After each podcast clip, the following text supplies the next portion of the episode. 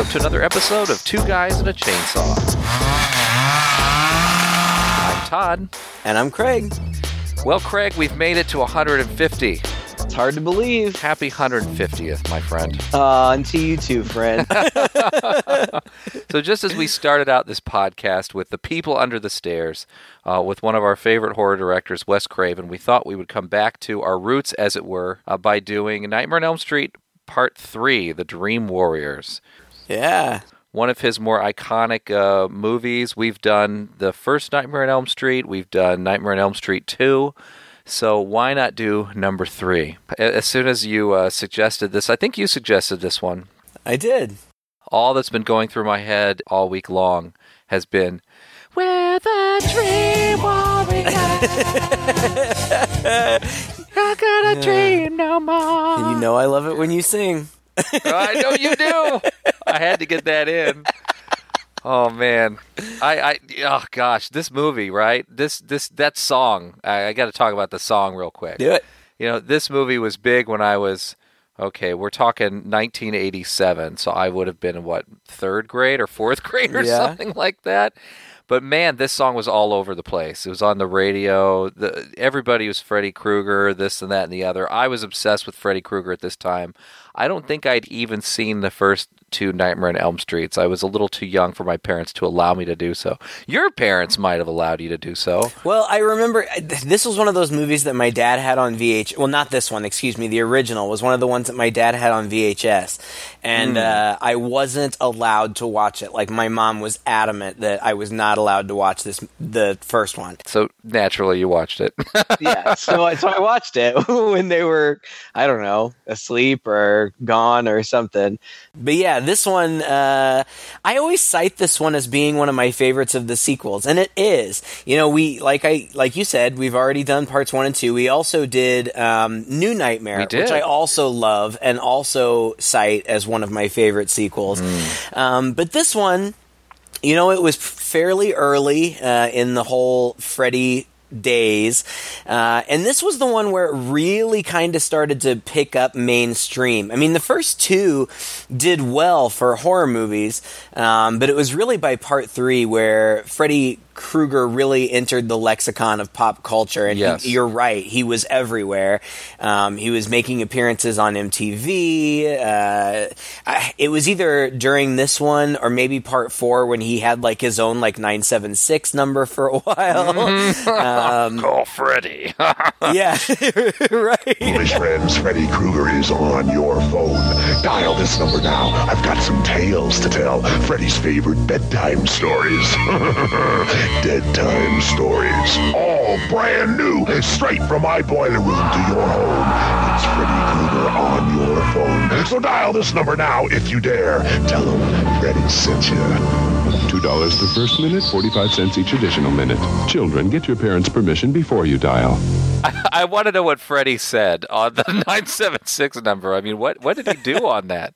Did you just call up and he I- just like berate you for a while? Yeah, I guess so. I can only imagine. Maybe he told ghost stories. I don't know. And this this replays. You know, they they play uh, Nightmare on Elm Street marathons on American cable fairly regularly, and so I I catch this one.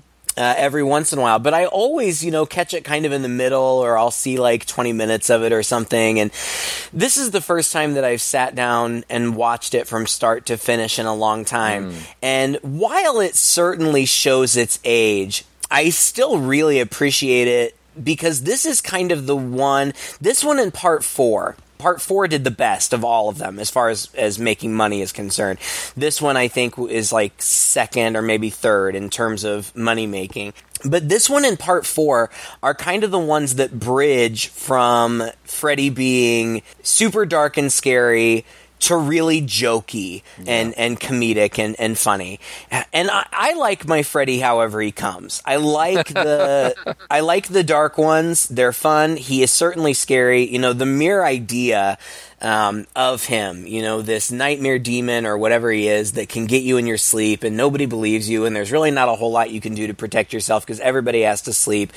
That's that's scary in and of itself. Um, and then later on, when it started getting a little bit more comedic and he was popping off one-liners left and right, you know, I still enjoyed it. You know, Robert Englund seems to take so, or seemed rather, to take so much joy in playing this character and really making it his own that I, I've really uh, enjoyed every one of his incarnations of it. I mean, we can just go ahead and completely reno- or ignore that terrible, terrible remake. Um, Robert Englund, you know, Robert Englund is Freddy Krueger, and uh, he's this movie. I think just has one of the coolest premises of all of them. Yeah. And uh, some good performances and some great kills, great ones, some great Freddy one liners. We've got the return of Heather Langenkamp, who I love from the first movie. I'm never going to say Heather Langenkamp is an amazing actress, Oh, but God, I no. love her. yeah, no, she's really not. Um, but I love her in these movies. And then you've got just some really cool stuff. Like this was Patricia Arquette's first movie. Mm-hmm.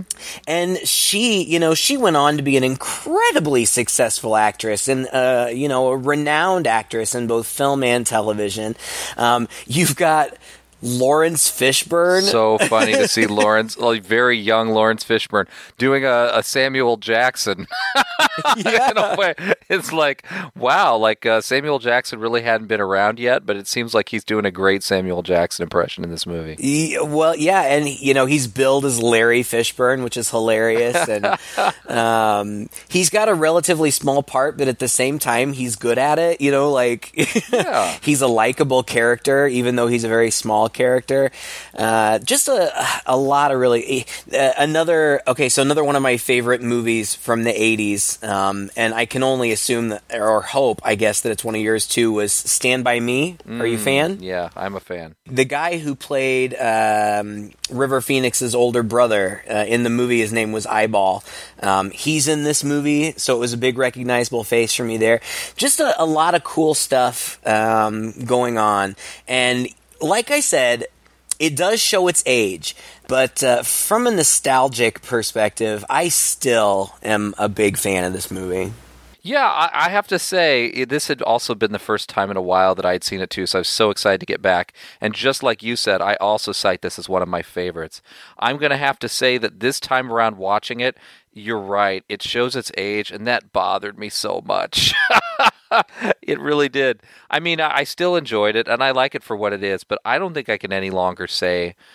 I, I've got, you know, I used to kind of pit this one and New Nightmare a little bit against each other. I used to say, okay, the first one is the best. It's just so good in every way. And then this one and New Nightmare, oh, I can't say which I like better. I, I think, at least after now, I can definitely say I like New Nightmare a lot better than this movie if I have to rank them in order, you know? And, uh, and, and, and that's because it's a little overwrought at times. it gets a little dramatic uh, in moments. And also, I was a little surprised seeing at this time how slow it is.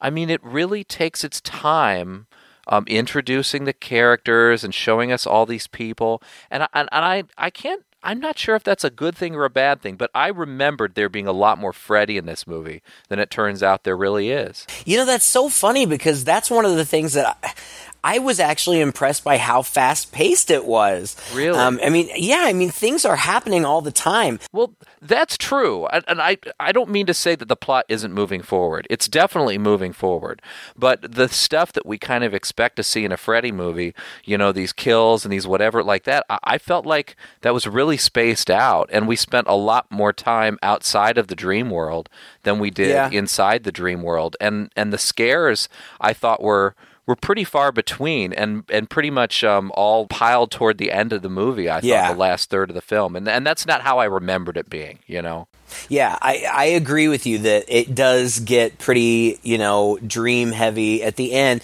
And I actually found that to be a little bit disappointing because some of the scenes that I remembered happened so quickly Yeah. in the end. Uh, and I didn't remember them going by so quickly, and I wish that we would have spent a little bit more time with them. I I mean, I still enjoyed them, and I thought they were really creative, um, but they just, it, it seemed like they realized, oh, we've got 30 minutes left, hurry up. yeah, I know. Well, and I was watching this with my dad and my uncle, and, and we're we're over here. Actually, we're back in the states now uh, for this week for th- um, kind of to celebrate Thanksgiving, and so I- am here with them. And I said, "Hey, you guys want to wa- sit down and watch this movie?" Neither of them are horror fans. We've had my dad on here once before, and it was a blast. And I thought, well, maybe he'd like to join us for the podcast. And honestly, after watching it with them, they were both kind of disinterested in doing the podcast. It kind of proved to me, and I think looking at it a little bit through their eyes, that I think unless you are already a bit of a Nightmare on Elm Street fan, uh, unless yeah. you're already kind of invested in this character, this isn't really the movie for you. It, it's at least it's maybe not the movie to start with. Yeah. Oh, yeah. I agree with that entirely. You have to be a fan. You have to be invested. This movie, I think, you know, in I, I love reading you know, behind the scenes stuff. And because, you know, this came out in 1987, it was what 30 years ago. And and it's been popular. It's it's one of regardless of how we judge its quality now, it, it remains one of the most beloved sequels in the franchise. Mm-hmm. And people typically cite it. And so of course, um, people are going to talk about it. And um, it was just interesting to read some of the backstory. You know, Robert Englund, or excuse me, not Robert Englund, uh, Wes Craven was not interested in making Nightmare on Elm Street a franchise at all. Uh, in fact, he did not want the open up the open ending that uh, Robert Shaye wanted for the first film. He didn't want it to be open for a sequel, but Robert Shaye insisted. And then when they went forward with making Nightmare on Elm Street 2, uh, Craven didn't want to have anything to do with it. And he didn't have anything to do with it. But the success of the sequel convinced him that uh, it could be a franchise, and so they were able to get him back on board for this one. And he wrote a treatment of the script that basically kind of followed the same plot line that this one does, except it was on a much grander scale, um, and there were some significant differences. This one is centered around these Elm Street kids uh, it, it's later revealed that they are the last of the Elm Street children, the last of the children whose parents killed Fred Krueger, um, and and they're all having terrible dreams, and so they end up getting put in a mental institution, basically and they're all there and they turn out it turns out that they all have like dream powers. Uh, and so they kind of band together to fight freddy. Wes craven's initial script for this had that same basic premise but there were some differences. Instead of coming back as an outsider and a professional nancy uh, from the first movie was a patient in the the hospital with the other kids, and it was just much more grandiose. Like one of the Dream Warriors was able to like turn into some big like Transformer style uh, robot at the end, and one of the characters who made it into the final script, Kincaid, could fly, and another character who made it into the script, Taryn, uh, could turn invisible. And the studio liked the general premise, but they knew that it was way outside of their budgetary restraints, and so they brought in a different uh, screenwriter and they changed some things up, and it became what it was. Robert Englund also had written a treatment for the third installment, and his installment was titled Freddy's Funhouse. And it was supposed to center around the sister of Tina, who was a character in the first movie, who was one of the first people killed and she was supposed to start having all of these dreams, these macabre dreams about her sister's death. And of course, you know, that led her to investigate, and she ended up back in Springfield and, uh, or Springwood, whatever the name of the town is. And it all centered around the house from the original, Nancy's house from the original, and Freddy had kind of turned it into a Home Alone style booby trap carnival type house. Um, and he would lure people there and trap them, and there would be all kinds of memorabilia from the previous two films. Mm-hmm. And and the studio liked some of his ideas uh, a lot, but uh, they they eventually decided to go with what we ended up with. Um, and you know, all of those different treatments sound like they have promise. There Yeah. was also a, an initial concept was to have Freddy come out into the real world and start haunting the actors from the first two movies, which was rejected by the studio, but ultimately revisited when Wes Craven did New Nightmare. Yeah. So there were all kinds of ideas floating around, uh, and this is what they settled on. And I'm not disappointed. I, I like it. I like this concept. The Dream Warrior concept, I think, is really clever. And I, I frankly, I wouldn't mind seeing it revisited at some point if we get any future Nightmare films. Yeah, and, and actually, I was a little surprised again how my memory fails me a little bit in that this is obviously you know the concept and the way that they're going with it is it's almost this Avengers style. You know, they all assemble and they're mm-hmm. supposed to each have their own powers to battle Freddy at the end. Yet, in the execution of it, they're quite weak. Yeah, yeah. You know, and and it's not quite what it sounds like we're describing. You know, you would think there would be this major battle scene at the end where each person is using their special dream powers to get the one up on Freddy. But as it sort of turns out, their dream powers kind of pop up and then they get offed. I mean, Yeah. it, it, it's, it's true. pretty quick. Like so and so is going to be a badass at her dream, and and then she. Di- I mean, we're going to talk about all this, but but then she dies like within five minutes, and the same thing with at least a couple of the other characters. And then when it comes to the finale, it, it isn't really a case of where their collective um, powers bo- bound. Uh, worked together to to fight him off you know it's really just again Right. just a sort of other circumstances that that make it happen and so in that way it's a little disappointing i think i mean it it it feels like there was even more promise there for something extremely clever and extremely interesting and that's the way it's going but instead and wh- I don't know, you could maybe even say this is a strength of the movie that it subverts your expectations here and sort of neuters these characters pretty quickly, which has the effect of showing Freddy as a pretty unbeatable guy. yeah. So, you know, it does that. But, you know, once again, it, it doesn't really give most of the characters much to do uh, for most of the movie. So that that's, you know, it's like a lot of setup and then the payoff is not at all really what you expected. That is totally fair. I guess my response to that would be, like you said, i- you know, it kind of subverts your expectations, but in the end, it really just kind of establishes that they go in there with this confidence, and ultimately, Yeah. you can't beat Freddy. Yeah. You know, like as as tough as you may be, you're on his turf, and it's. But I, I agree hundred percent with what you're saying. The thing that kind of eases that for me is that these characters. At least the vast majority of them are very, very likable. And so I enjoyed watching them together. And I enjoyed watching them kind of inspire confidence in one another. And I was rooting for them. That's true. Uh, yeah, it was it was disappointing, especially as we've already mentioned in the last half hour when some of them finally get their opportunity to to face off against Freddy, and it lasts about. 30 seconds and then you know they're just very Gone. easily dispatched it, it's disappointing but but at the same time you know i was sad to see them go like i had an emotional investment in them and i was i can still appreciate it even though i think your criticism is totally fair they're the underdogs. You know, it's that underdog story, and they're all kind of losers in a way. And I mean, not all of their own making, but they all have these issues, and they're bonding. You know, the thing that kind of joins them together is this issue that they all have with Freddy, and it's the one thing that they can can work together. You know, it's the one thing they can all sort of focus on and uh, and try to fix in their lives. And so, yeah, you are rooting for these people who all have these different issues. It's a great premise. It really is. Uh, it starts out with uh, Kristen Parker, who uh, is played by Patricia Arquette. And it has a kind of a sequence of dream within a dream kind of aspects to it. But basically, uh, what it starts out with is she's kind of dreams herself into that uh, Elm Street house, the the one that's in kind of decay and decrepit and whatnot.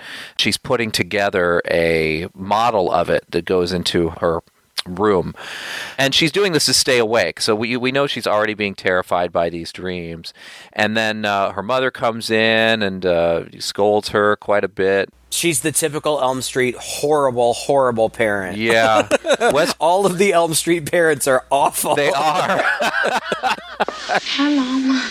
Don't hide, Mommy. What are you still doing up? It's past one. Just thought I'd wait for you. Well, I'm home. Now you can get to sleep. Come on. On delay. I'm really not tired. Kristen, don't start with me. You know what your shrink said. He's full of it. I'm not going to let you get me into an argument. Not tonight. Now get to sleep. And all of Wes Craven's parents really are awful in most of his Yeah. movies. Uh, and so then, anyway, she goes to sleep and she dreams herself in this house where she goes through, and there's a little girl, and there's the you know all of the stuff that we're familiar with the, with the nursery rhymes and everything. Um, And Freddy starts to chase her, uh, and then she wakes up, and uh, after she wakes up, she goes into the bathroom. And uh, we get the really cool effects, and th- that's the thing you know that I also love about the you and I you and I both love about these movies too. Is as corny as they can sometimes be, and as unrealistic as they can sometimes be, it's still really fun to see practical effects again. yeah, pre CGI, all practical. And and the work that goes into it is just quite impressive, and what they are able to pull off all practical is also pretty impressive. And so yeah, you know, like her her sink comes to life and starts attacking her, turns into Freddy almost. He slashes at her at the same moment. The mother hears screaming and comes in and interrupts her in the bathroom. And when she bursts open the door, she's standing there with a razor blade in her hand uh, and her arm cut. Now, we saw Freddy cutting her arm in the dream world, but then in this world, you know, she's got a razor blade in her hand. And so her mother thinks she's suicidal and then sends her to this uh, mental hospital. And that's where she meets all the other characters that we're going to be spending the rest of the movie with. The mental hospital is Weston Hills. Uh, Nightmare on Elm Street is pretty good about continuity. There are some things, you know, like Freddy's abilities and stuff are a little questionable from movie to movie, but otherwise their continuity is pretty good. Weston Hills plays a really significant part throughout the series. Uh, we find out in this movie that this is the mental institution in which Freddy's mother was raped by a hundred maniacs, and that was his you know, Inception. And then, of course, we have this whole movie taking place here. It comes up again several times throughout the series, and uh, it's a primary set piece for Freddy versus Jason. Um, You find out in Freddy versus Jason that kids are still being kept in Weston Hills. You know, uh, dealing with their dream stuff. So uh, that's kind of cool. You know, some of these little Easter egg things. We hear on rate on the radio Laurence Fishburne, who is a an orderly, we hear on his radio that there have been a series of teen suicides in town. And then we meet all of these characters just boom, boom, boom, right in a row. Uh, we meet Taryn, who's played by Jennifer Rubin. She's kind of the tough girl. Her issue is that she has struggled with addiction, uh, drug addiction in the past. Jennifer, who is the wannabe TV star, played by Penelope Sudrow, and uh, she has been self harming.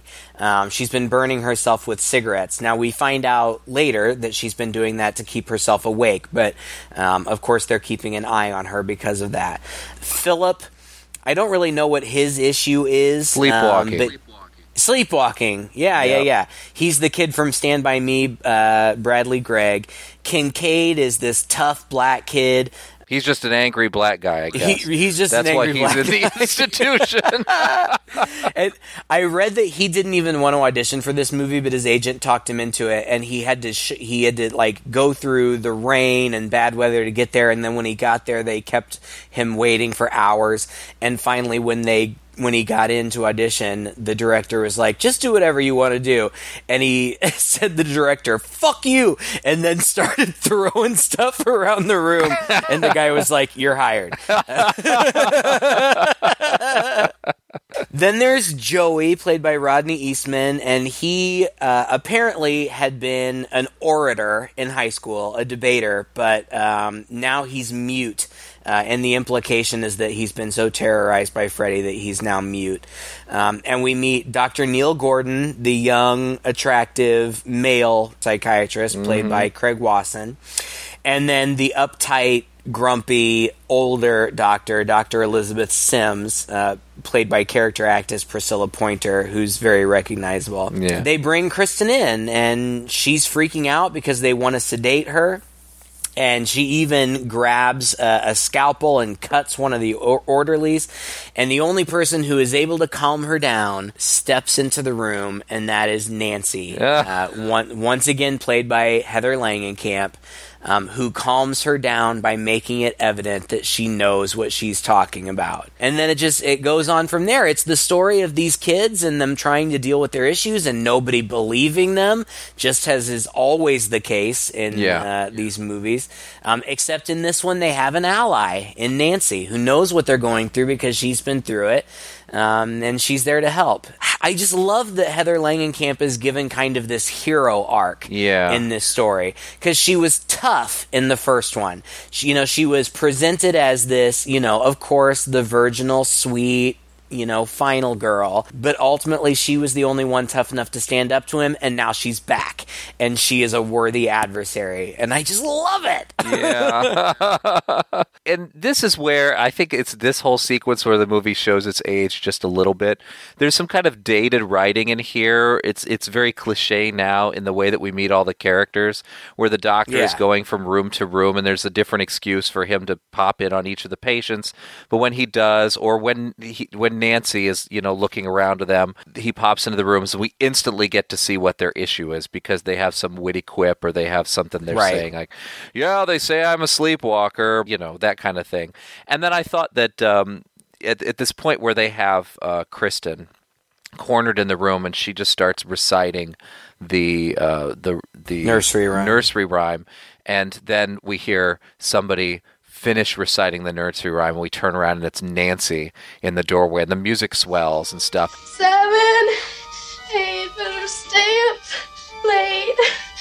Nine, ten, never, never, never sleep again.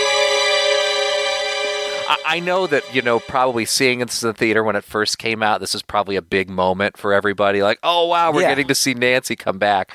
But at this point in this movie, it it all comes across as as pretty overly dramatic, I think, and, and Sure. and a little too um, Hollywood. I don't know. You know, I think also it shows a little bit of its low budget nature that it's got sort of this big budget mindset, but the reality of it is that the the acting is not always quite so good and the cinematography is not quite so grand and even the score is a little disappointing at times and so it all just seemed to fall just a little short of what I remembered you know in watching it this this time around it is what it is you know it's an old movie that's fine right. it's just not as polished uh, as one would would hope it could be you know for this. Oh yeah, yeah, I agree hundred percent. But that's fine. Nancy and the doctor, they end up talking and, and, and chatting, and she's real coy about things. She's not ready to jump in and talk, uh, wisely so, not ready to talk, jump in and, um, you know, tell Neil, oh, yeah, well, this is because they're all having this problem because, you know, there's a crazy guy attacking them in their dreams, right?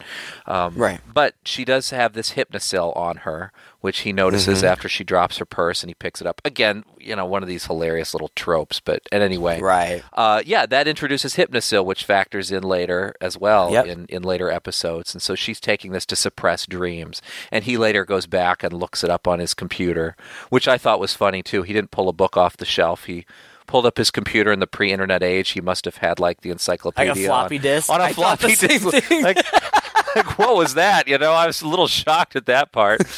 like one of those big like six by six floppies. this guy. Uh, I thought the same thing. he must get floppy updates in the mail so that he can stay in tune with all the latest experimental drugs. But anyway, yeah, so that's that. But then um but then Kristen has another dream and this is quite an interesting dream where she's back in the house. And once again, you can really see the money that went into this as far as, you know, practical effects. There's a point at which she goes into a room and the whole room starts basically falling apart on her. And then what bursts through the wall, but this giant penis. Freddy Snake. Yeah, it's pretty phallic, and I guess I read it's you probably did too that originally this was even more phallic looking than it looks in the movie. They had to darken up Freddy's pinkish hue a little bit by throwing Yeah. green goo all over him. So you get this big slimy Freddy Snake that starts uh, eating her, much in the same way I think as I don't know which came out first, but remember was it Poltergeist two? When the uh, the worm in the tequila also gets big like this and starts Yeah. to swallow somebody whole. Yeah, I, don't remember know. that. It was very reminiscent of that. I have to say that I found this scene to be very ambitious. Oh my gosh, I- and I thought that it looked great. I mean, I thought that really, even by today's standards, it looked pretty darn good. Well, especially when you know when she gets uh well, she pulls Nancy into the dream, and that turns out to be her dream power. She can pull other people in, Right. And so Nancy pops into the dream through like a broken mirror, and she grabs a piece of the mirror and stabs the snake, which drops her, and then you know it's back up, and this head, which is looks just like Freddy in a really gross giant way, uh, looks at them both and says a few words, and it, you know you know this is uh, like a puppet and it's really convincing. Yeah. uh, just loads of articulation on it. It's dripping green slime. It looks at them. It's floating there, and he's like, "Oh, you again," or something like that. And yeah. then disappears. Oh, it just looks at her and says, You. And then she kind of freaks out. And I love that. God, it's just, mom- you know, when you're invested in particularly like a series like this, and you have that moment where these two iconic characters from the first movie come face to face, and Freddy sees her and just says, You. it's cool. And then they run away. Like, I can only imagine being in the theater opening weekend of this movie and that happening. I can just only imagine the reaction of the crowd. Like, it's so exciting to see these two come back face to face. Yeah, it was really good. Really good. We get two more kills uh, coming up, and this is again something I didn't remember. I kind of remembered that all these characters sort of band together, but a couple of them die pretty early on. Yeah. One of them, uh, Philip, uh, who makes these marionettes Yeah. in his room.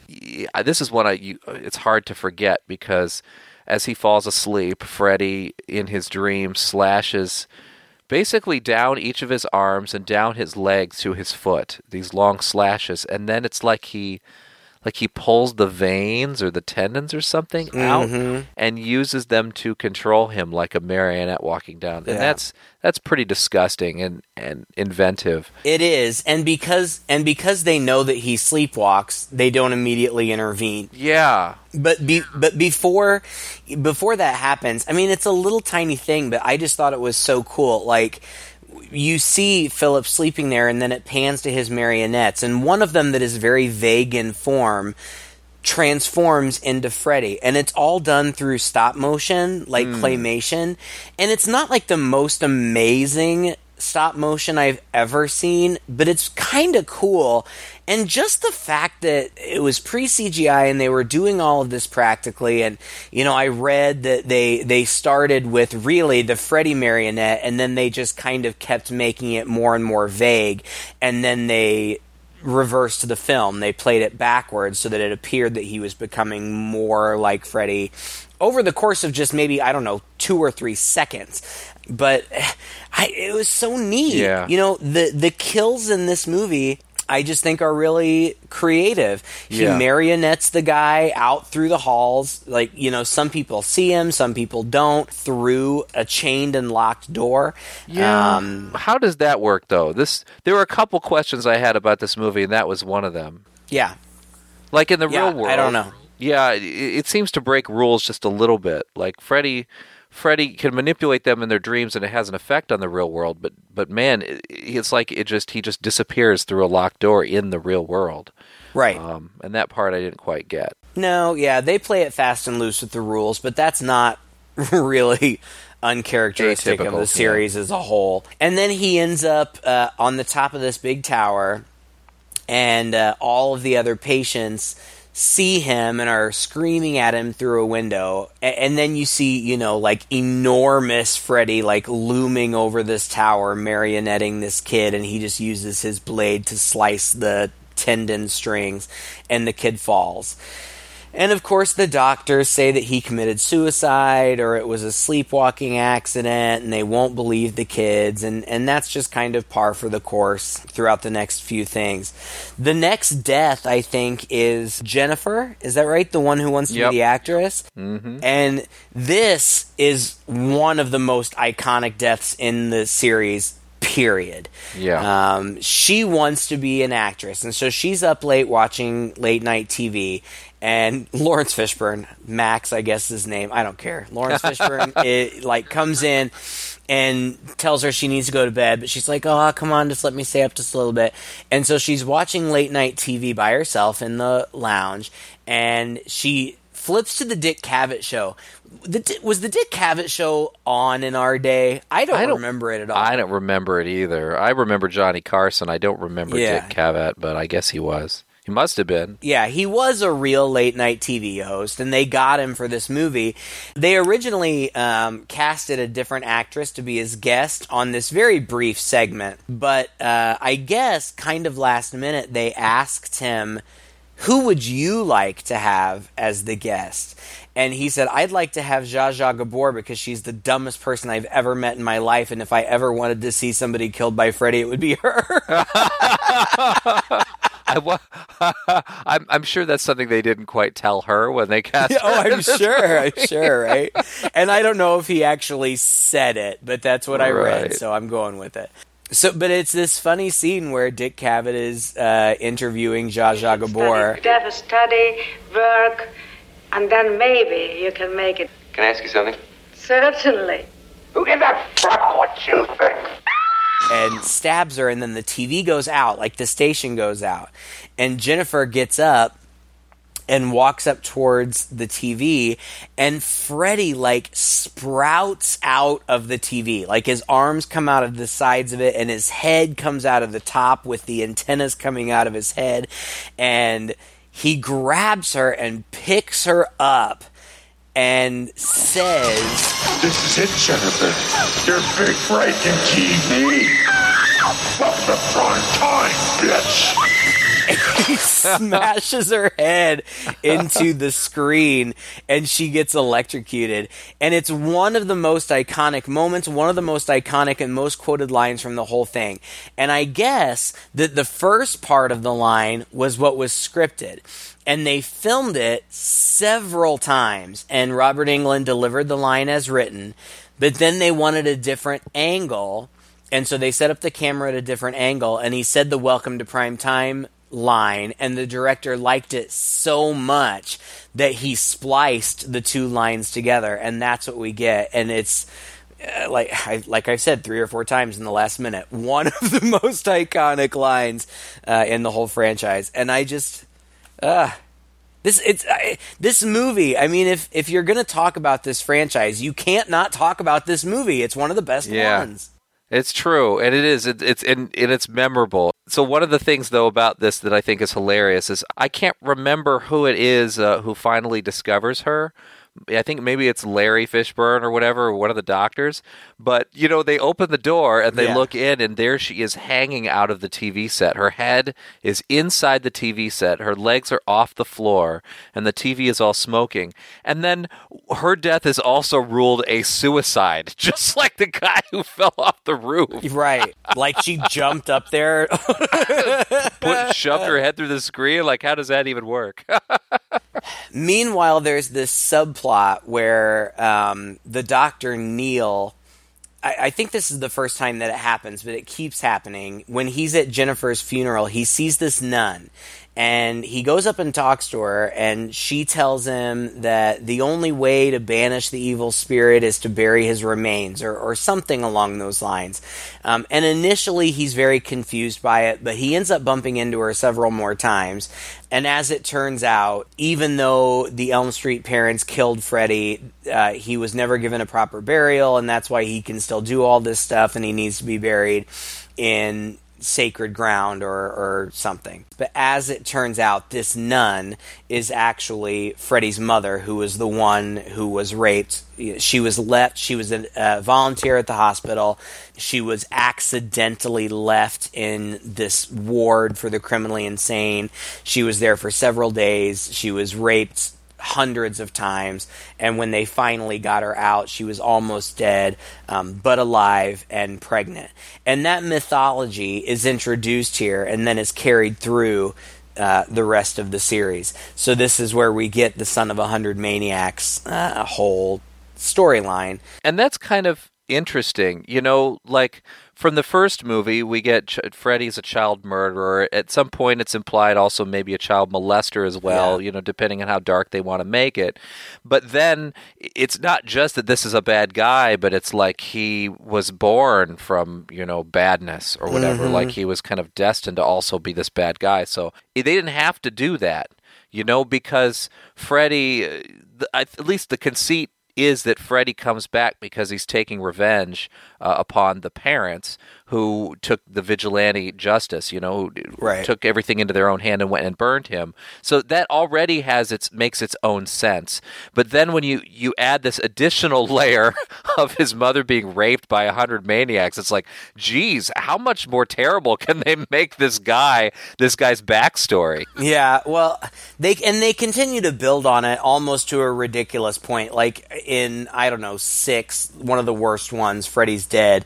They introduced this whole thing about how when he was being burned by the parents, he was approached by these nightmare demons, and they're the ones that helped him come back. And it gets more complex, but at least they were, you know, Trying giving us a little bit more different. backstory here. Her child, Freddy, the bastard son of a hundred maniacs. Nancy finally basically convinces Dr. Neil that she knows what's going on and she tells him the truth and they all have this group session where she tells them you're not crazy. You know i've been through it too. He's really this guy. He was a child killer and now he's back in dreams. And um, she's like but kristen is awesome and she can bring us into her dreams and all of you are special and you have these special powers. So let's go under group hypnosis and we can all be together and we can figure out what to do so neil hypnotizes all of them but at first they don't realize they're hypnotized so Joey goes off like he gets uh, he's been crushing on this hot nurse who looks like she stepped right out of a porno. Yeah. she draws him away, and then the rest of them are just kind of talking, and then weird things start to happen. Like um, the doctor is playing with like those clicky kinetic balls that like you plop one and then the other ones go whatever. Um, and they all start flying around uh, the room and so they realize that they are in the dream and so they all start revealing their powers. And it turns out that Taryn is like this badass mohawk wielding you know kick butt girl. Um, and the wheelchair kid will uh, can walk and he's a wizard because he's like a Dungeons and Dragons nerd, so he can do like wizardy stuff. Kincaid is super uh, strong, um, and Kristen can do gymnastics. It's a great superpower. well, that on top of being able to pull other people into her dreams. So she gets like a double power there, I guess. That's true. so they're all having fun, uh, like playing with their powers or whatever. Meanwhile, jo- Joey is being uh, seduced by this nurse, and she tells him she likes him or whatever. And then she immediately takes off all her clothes. She's completely topless. She's got these huge boobs. I mean, this this lady had to have been a model or, or Yeah. something. I mean, she's gorgeous. You know, I didn't read this on our usual sources, you know, our in depth research, but I read that initially they had shot it so that it, when it is revealed, the way that it's revealed that it's Freddy now is she's on top of, top of him and they're making out, and she starts like biting and pulling out his tongue, and she eventually shoots tongues out of her mouth and they tie him to the bed. Initially, there was going to be a sequence where from like the neck down it was going to be this actress fully topless with her boobs out and from the neck up it was going to be Freddy's head Oh my um, gosh. and they just decided that it was too weird and gross. But if you look, if you Google it, you can find the images because they shot it. I've never seen any video, but you can find the stills, Oh man. and it is creepy and gross.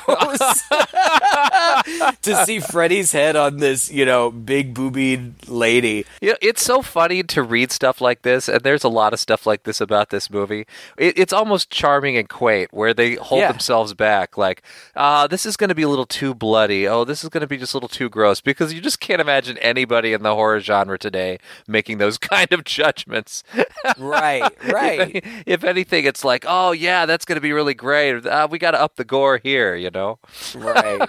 Oh yeah, I love reading this behind the scenes stuff, and uh, like I said, there's so much, you know, and, and there was there was a whole big documentary about the whole series. Um, Oh, yeah. was it called Never Sleep Again? Is That's that what it right. was called? Yeah, on the DVDs, and it's it's very good. It is very good, but it's long. It's like three or four hours long, but they go into great detail um, on every single one of uh, the sequels, and there's some really good stuff there. If you're a fan of the franchise, I really recommend watching that documentary because there's really cool behind the scenes stuff in there. But at this point, it kind of becomes a rescue mission to get uh, Joey. When they all wake up out of the hypnosis, Joey doesn't wake up and he's in a coma. So Nancy and Neil get fired, um, and they kind of go off on their own. And Neil tells Nancy about how Freddy's remains need to be buried in consecrated ground. And she says, Well, there's only one man who knows where they are. And so they go visit her dad, um, which is John Saxon reprising his role from the first movie. And at first, he won't tell them. He, he's just like, You know, I'm done with it. I've already lost too much to this. I'm, I'm not going back. So he won't tell Nancy. So Neil tells Nancy, You go back to the hospital because they get a call um, that uh, Kristen has been sedated and put in the quiet room. And so the other kids are freaking out. They know she's in trouble. So Neil says, Nancy, you go back and deal with that, and I'll deal with your dad. And at that point, their storylines kind of diverge. Neil takes Nancy's dad to the. First, he goes to a church where he gets some holy water and a cross, and Yeah, this whole bit, I'm it's just hilarious. Uh, it, again, another part where the movie gets just a little silly.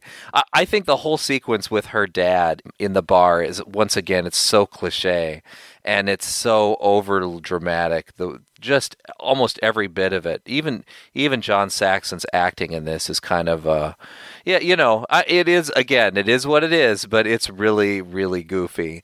Then he goes to that church and he gets the holy water, and it's kind of clever. Like he, John Saxon's is drunk at this point, and he dump he takes his his uh, bottle out of his hand and dumps it out, and then when he goes into the church, that's what he uses to fill up with the holy water. But then there's Yeah. this there's this quick little scene where he goes and he takes a crucifix off of like the wall in the church, and this priest stops him and says, "Well, he doesn't really stop him because he's on the other side of this this you know dividing great thing." Yeah. And he says, "What are you doing?" Uh, and he says, "Oh, uh, uh, well, I, I really need it. I'll pay for it." And he breaks out his wallet, and then end scene. And it's like, Yeah. what in the world was the point of that little bit? like, no idea. Except I think that the I I saw in the end credits that uh, the guy who played the priest is related to Bob Shaye in some way. He, his last Oh. name is Shaye, so he had. It was like, did they really want to squeeze a little cameo in here for this guy to have That's this funny. dumb little pointless scene? And then of course, you know, they go out to the junkyard, and so what is the implication here? Is Nancy's dad? He was a sheriff or a police officer in the first movie, right? Yes. And he still has his little sheriff's badge, right? Yeah, he's still But- in uniform. but his uniform on his patches on the shoulders say security. Oh, I don't know. So maybe he's been demoted or something. But he's still wearing his sheriff's badge. I don't know because because then they drive up to this uh, junkyard, which you know he knows because he was part of.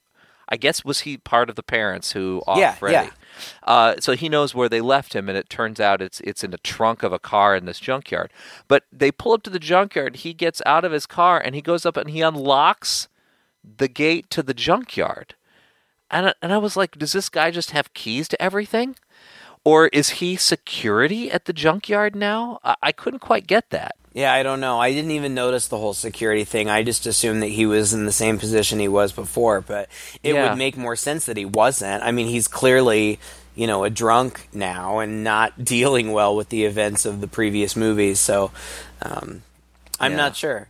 Uh, there are a few inconsistencies, you know. Okay, so they're there in the graveyard and they find the remains or whatever, and um, Neil starts digging a hole. Meanwhile, back at Westin Hills, the remaining ones all hypnotize themselves again and go back and find Nance, or excuse me, find Kristen in the quiet room, um, which is a padded room. And Nancy keeps saying, It's so important we stay together. It's so important we stay together. But as soon as they're in there, Freddy starts like, sh- well, like from the outside. Like he doesn't appear, but like from the outside, you see his blades shredding the walls. And so they're all encased in these swirling feathers. And they get split up. This is the part that we were talking about earlier where it gets a little bit disappointing because Taryn faces Freddy first, and she faces him. I mean, she looks. It's so '80s and ridiculous, but, I Mm-hmm. But it's love awesome. it. I'm yeah. She's Yeah. got this huge mohawk and like the fingerless gloves and a leather jacket, and that's how we envisioned badasses in the '80s, I guess. Yeah. now we just laugh at that. Right. And she's in this back alley and she faces off with Freddy and they barely get a chance to even fight at all before he says, Let's not fight. We used to be friends. And he lifts up his hands and both of them, his fingers are syringes. And he takes the syringes and he injects them into her arms. And, you know, there are cool practical effects with her veins bulging out and her face getting, you know, distorted. And I read that her head was supposed to explode, but they just couldn't get it to look right. So she just dies. And, like, literally the whole scene is maybe two minutes, maybe Yeah. three minutes. Um, and it's unfortunate. I would have liked to have seen her to have the opportunity to kick his ass for a little while. I mean, I Yeah. figured she was going to die, but it would have been nice to see her get to have a little bit of fun. Yeah. But she doesn't. And then almost immediately, then it cuts to Will. Freddy first threatens him with this big, scary wheelchair. And like he's in this big hallway, and the wheelchair that has like, you know, spinning spiky wheels and blades and things, it starts approaching him. And he kind of dodges it the first time, but his legs get cut, so he's on the ground. Um, and Freddy taunts him, but then he's like, "No, I am the Dream Wizard." And he stands up and he shoots like lightning out of his hands, and like it stuns Freddy for a second.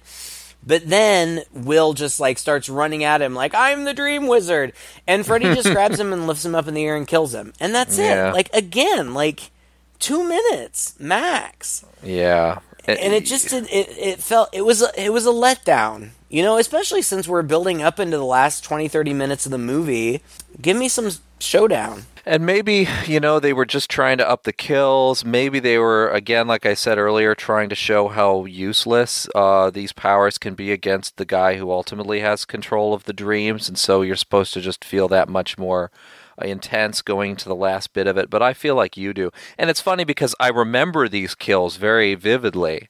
Uh, they were pretty iconic, especially the Taryn's, you know, situation with the needles and the drugs and whatnot. But at the end of the day, in the context of the movie, it's it's pretty sad. Yeah No, I was with you on that, and that was a bit of a shocker for me too. The others end up kind of finding one each one another. I think they more or less assemble back in the house, and a uh, a giant door appears in front of them, just floating and suspended in the air. Uh-huh. Nancy's line is, "Look, a door." and I was like, "Wow." Sometimes the writing in this movie isn't the best, but uh, in any case, yeah, they go through the door, and where they end up in is a huge spiral staircase that goes down to the pits of hell. the uh, it's- boiler room yeah. the boiler room basically, which is where a lot of you know this movie and these movies end up. And uh, sure enough, Joey, who I'd almost forgotten about uh, by this point, isn't dead yet. He's still suspended by these tongues over a flaming fire pit down in the bottom there. And uh, they barge in. And as Freddy slowly starts to release the tongues from Joey, uh, they're able to get to him in time to, I think, as Nancy, gra- somebody grabs him yeah and then the others. And this is the closest thing we really get to a bit of a battle. Uh, between Right. them with them using their powers, right? Because you get the strength of uh, Kincaid, who is able to help uh, ultimately pull Joey up. Uh, you have the acrobatics of, of Yeah. Kristen, who uh, is able to uh, occupy Freddy for a little while. Yeah. You- Even that is cut short because meanwhile in the graveyard, um, Neil is burying the remains, and it appears that somehow Freddy is alerted to this fact, and so he disappears out of the fight. yeah. Um, Yeah. And and then again, totally messing with the rules. Somehow Freddy re-embodies his skeleton, and the skeleton fights. Well, first of all, it kills John Saxon's character, um, and then it fights Neil and throws him into the pit. Um, which, uh, again, you know, what? Like, how is Freddy doing this? But okay, and it, you know, it gives you a fun little kind of Evil Dead stop motion skeleton moment. I was thinking Jason and the Argonauts myself. Yeah, well, very similar. But you know, I was reading about goofs and continuity and stuff. The Freddy skeleton is wearing his glove, which doesn't make any sense because they took the glove. Remember the the mom had it in their furnace in the first movie, and it showed up in the second movie too. I didn't even notice he was wearing the glove because he's not slashing at him, is he? He's got like a big pipe or something. He's fighting him. with. Yeah, Or no, he's yeah. fighting him with the the the shovel, maybe. Once Freddy has Neil taken care of, he then returns and he starts taunting them again. And the kids end up, well, the kids and Nancy end up in this hall of mirrors. And I don't mean like a funhouse hall of mirrors, just like a long hall with lots of like of mirrors. framed mirrors. right. So Freddy appears in all of these mirrors and starts pulling them in. And I thought that it just looked pretty good, but I read that they had so much trouble with this because it was pre CGI. So really what they were doing was just working with reflective mylar. And knowing that, it looks pretty damn good. Especially impressive. Yeah, it really is. But Joey finds his dream strength, which is that he can talk, and so he screams, and the mirrors all uh, shatter. And then that's what leads up. I well, then this is a part of the movie. This is probably the part of the movie that bothers me the most. Joey screams, they all embrace, and Nancy says, "It's over. He's gone." Like, Yeah. really? How do you, Do you really think that? it's going to be that easy? um, so then her dad shows up in like this angelic light, and he's like, uh, "I've crossed over, but I couldn't leave without saying goodbye to you." And so she goes and she embraces him, but it's not him; it's Freddy, who then knives her in the abdomen. And then Freddy goes after Kristen, but Nancy jumps up from behind him, grabs his glove, and impales him. Meanwhile, in the graveyard, uh, Neil it has woken up, has thrown Freddy's remains in the grave, and throws the holy water on them, which apparently has the effect that it's supposed to because Freddy starts to kind of dissipate and disintegrate into this light, and he disappears. And he's gone. Kristen grabs Nancy and is holding her and is crying. I won't let you die. I won't let you. I'm gonna dream you into a beautiful dream. Forever and ever. Then they wake up and everything's fine. And the last scene that we get is Neil sleeping, and apparently he has Kristen's model of the house, and the light turns on. Now, my indication was that that meant that Freddy was still around. Yeah. What I read was that this was supposed to be the last movie. I feel like they said that with pretty much every movie after the first one. um, but this was supposed to be the last one. And they deleted a scene where somebody was talking to Kristen after the final events. And they asked her, Do you ever dream about Nancy? And she said, I see her every night. And the implication was that Nancy was now like her dream guardian. And so when you saw Neil and you saw the light go on in the house, it wasn't supposed to be implied that that was Freddy that was still around, but rather that it was Nancy and that now that she was the guardian of the Dream Warriors. Right, because the light shines on that little statue of the Thai Dream Guardian or whatever that, that they've got on there. I, Right. I can kind of see that symbolism now that you mention it, but you're right. My interpretation, probably everybody else's in seeing Yeah. this movie without that scene, is that ah, Freddy's not gone. Right. So yeah, eh, eh, it's a little silly. It the the ending gets a little silly. I know they're going for big and they're going for complicated in here, but this notion, like you said, that Freddy can reassemble his skeleton uh, and do this battle at the beginning of the world, and then end it by tossing two scoopfuls of dirt on this guy and thinking he's finished the job, and then dropping apart and coming back in to finish off the rest of the kids. He was just setting himself up for disappointment later, you know? Yeah. I mean, all it takes in the next movie is for a dog to pee fire on his grave and he comes back. Yeah. True. Part four does pick up exactly where part three left off. They recast um, Patricia Arquette. There are various stories. Some people say that she turned it down because apparently she did not have a good time making Hmm. this movie. Um, the budgetary and time constraints made it a really stressful work environment, and it was partic- It was her first movie. It was particularly hard on her. Her first day of shooting, they were running so late that she didn't even start filming until four in the morning, and by that time she had forgotten her lines, and so they ended up having to do like forty some takes before they eventually just made up cue cards and let her read them from behind the camera. Um, and so she didn't have a good time. So by some accounts, she was offered it and decided not to come back. By other accounts, she had already been offered other things and her career was taking off, so she didn't come back. By other accounts, they didn't even bother to offer it to her because her career was taking off and they didn't think they could get her back. But one way or another, she didn't come back. Tuesday Knight took over her role, um, and Tuesday Knight ended up getting killed in the first 15 minutes of the of uh, the movie. But Joey returned, uh, Kincaid returned, um, and then it took uh, a, a new course with new characters, including Alice, who was the heroine of the next two movies. Mm-hmm. I'm still a fan of the movie. Uh, again, it's not aging particularly well, but I just think that there's so much good stuff going on in it that I can still appreciate it for what it is and, and for how I remember it. And I, I, I still think it's a good time. It's a real spectacle, you know, and that and that is it's not disappointing in that way. And like you said before, some of the most iconic kills of the of the franchise, uh, and because they're creative, and that, that's why I really enjoyed the Nightmare on Elm Street franchise, even more so than like Friday the Thirteenth and these others, sure. because that well they have the ability at least to be creative, super creative with the kills, because we're talking about the dream world, and so they take full advantage of that at every turn, and that's what's really fun I think about watching the series, even though they get silly, even Yeah. though the Freddy character, you know, kind of changes. And even at the times when it seems to play fast and loose with the rules, you can still watch it for these creative kills and the cool special effects that go into it. And that's that's really, I think, the core, maybe one of the core, um, besides the Freddy character himself, draws of the whole franchise.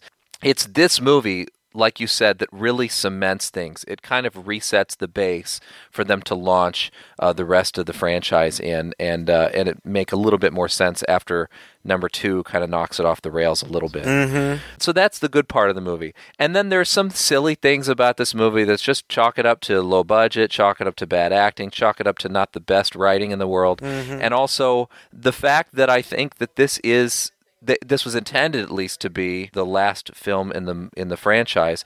It makes some of the choices have a little more sense, like that Nancy is killed, that her father is Mhm. killed, and also uh, this nun thing showing up. It's like they had to shoehorn in an ex- like a final explanation of Freddy. Yeah. But ultimately having this this nun mysteriously appearing in this movie as kind of a ghost or whatever isn't doesn't really fit. It feels a little out of place unless it were again the last in the series in which that would make a lot more sense and wouldn't seem so weird so I, I enjoyed it i like i said a little disappointed because i remembered it a little bit better than uh, it ended up being but Me too. at the end of the day compared to the rest of them um, one Yeah. of the better in the franchise for sure They're not Yeah. all fantastic movies. We can't pretend No, it's Citizen no. Kane, you know.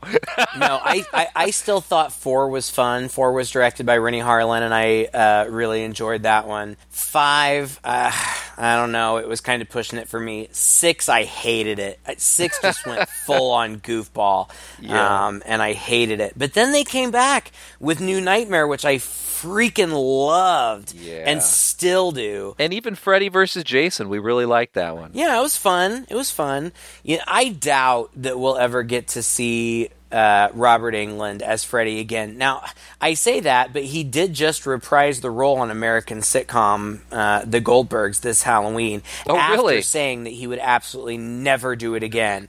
Yeah, because he, he hates the makeup pro- process.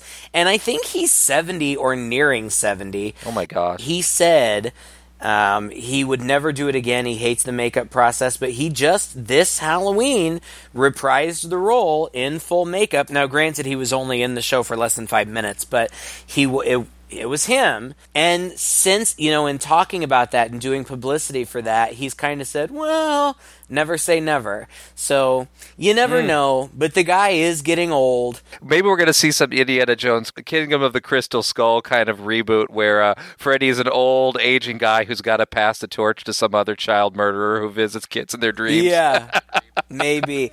I, I tell you what, if if they got him back in the makeup for one more sequel, I would be there opening weekend. Oh, for bet your ass. I, I I couldn't keep myself away. But anyway, we're left with a legacy. I'm left with my box set of the entire series that I treasure and uh, they're fun to go back to. And I'm glad that we returned to uh, this series for our 150th. Maybe uh, if we get around to 300, we'll uh, check out part four or something. Maybe. You never know. but but we but not the abomination that is the remake. I just refuse. I can't I can't watch that again. I never even saw it myself. I Don't. It's terrible. Well, thank you all for sticking with us for 150 episodes, um, especially those of you who've been with us from the very beginning. Yeah. If you haven't been with us from the very beginning, you can catch all 149. They're up. They're up on our website, twoguys.red40net.com. They're also up on iTunes and Google Play, wherever podcasts are. You're, we're not going anywhere. We're going to be on for the foreseeable future. We've got a lot more planned, and we're coming up into Christmas season now. So it, we got to we got to somehow figure out four more holiday themed movies to do, and and I'm sorry to say it's going to start to get pretty trashy. I've got some ideas. We'll be all right. Okay, good. I can't wait to hear them. Uh, until next time, I'm Todd And I'm Craig. with two guys and a chainsaw.